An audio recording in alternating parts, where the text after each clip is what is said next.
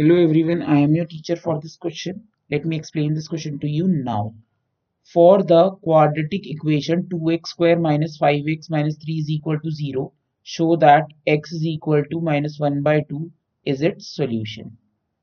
अब हमें जो इक्वेशन दी है वो है 2x square minus five X minus three is equal to zero अब हमें x is equal to minus one by two इसका सोल्यूशन प्रूव करना है मीन्स अगर x की जगह हम one minus one by two put करें तो L H S is equal to R H S आ जाए। तो हम एल एच एस कंसिडर कर लेते हैं पहले। Two X square minus five X minus three is equal to zero.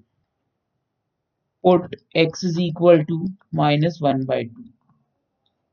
तो two into minus one by two का whole square minus five into minus one by two minus three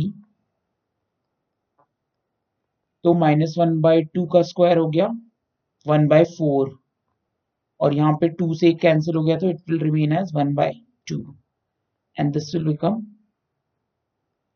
plus five by two minus three अब हमने LCM ले लिया सबका।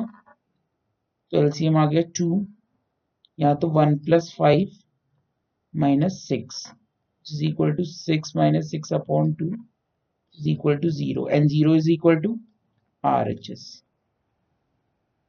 Therefore, LHS is equal to RHS.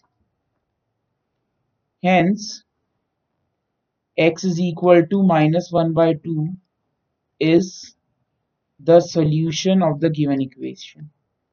Solution of the given equation.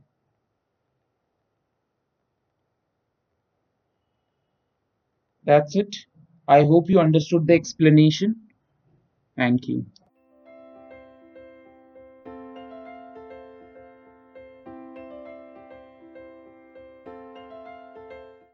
This podcast is brought you by Hubhopper and Shiksha Abhiyan अगर आपको ये podcast पसंद आया तो प्लीज़ लाइक शेयर और सब्सक्राइब करें और वीडियो क्लासेस के लिए शिक्षा अभियान के यूट्यूब चैनल पर जाएँ।